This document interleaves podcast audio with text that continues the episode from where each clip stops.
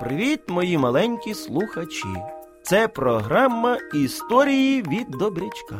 Ви вже сидите зручно? Приготувались слухати? Хе-хей, тож не буду змушувати вас чекати, а відразу розпочинаю розповідати.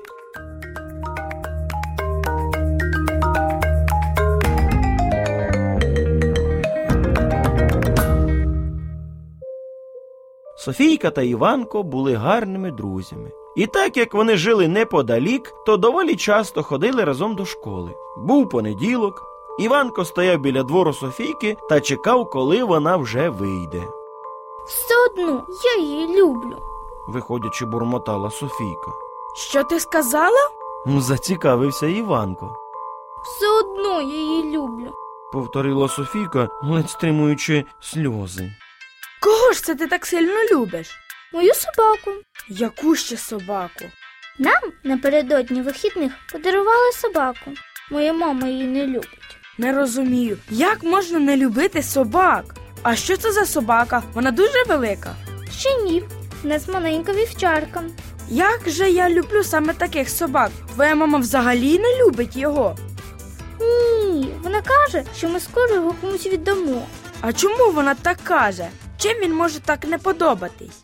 Просто в першу ніч ми його залишили в прихожій переночувати, бо на вулиці було холодно. І А він подер шпалери на стінах та погриз двері. Я вже не кажу, що він кілька маминих туфель позаслинював. йому, напевно, було дуже самотньо. Можливо, та мама мене й слухати не хоче. І що, більше він нічого не накоїв? Якби ж то, коли мама виносить з дому сміття, він приносить його назад і складає в кухні на підлозі. Я розумію твою маму. А що тато про нього каже? Та й тато його не дуже любить. Чому?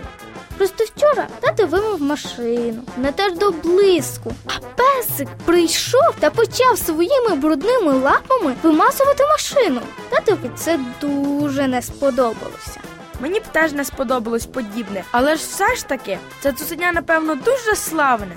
Я знаю, що його потрібно дресирувати. Сподіваюсь, що батьки передумають і дадуть йому другий шанс. Поки я одна його люблю. Але я впевнена, що коли песик буде себе добре поводити, то й батьки неодмінно його полюблять. Батьки Софійки все ж дали песику другий шанс. І Софійка приклала всіх своїх сил, щоб батьки про це не пожалкували. І в них все вийшло. Цей песик мені нагадав багатьох хлопчиків та дівчаток. Адже всі вони милі, вередливі, бешкетники, але ж батьки не перестають їх любити. Що б ти не зробив, вони пробачають. Так само і Бог, дітки. Він ніколи не перестане любити нас, незважаючи на всі наші помилки. Він ніколи не перестане сподіватися на те, що ми все ж таки будемо хорошими. Його любов нескінченна. Тож давайте пам'ятати про це та прикладати всіх своїх сил, щоб бути кращими та не засмучувати батьків і Бога. А нам вже час прощатися. До нових зустрічей!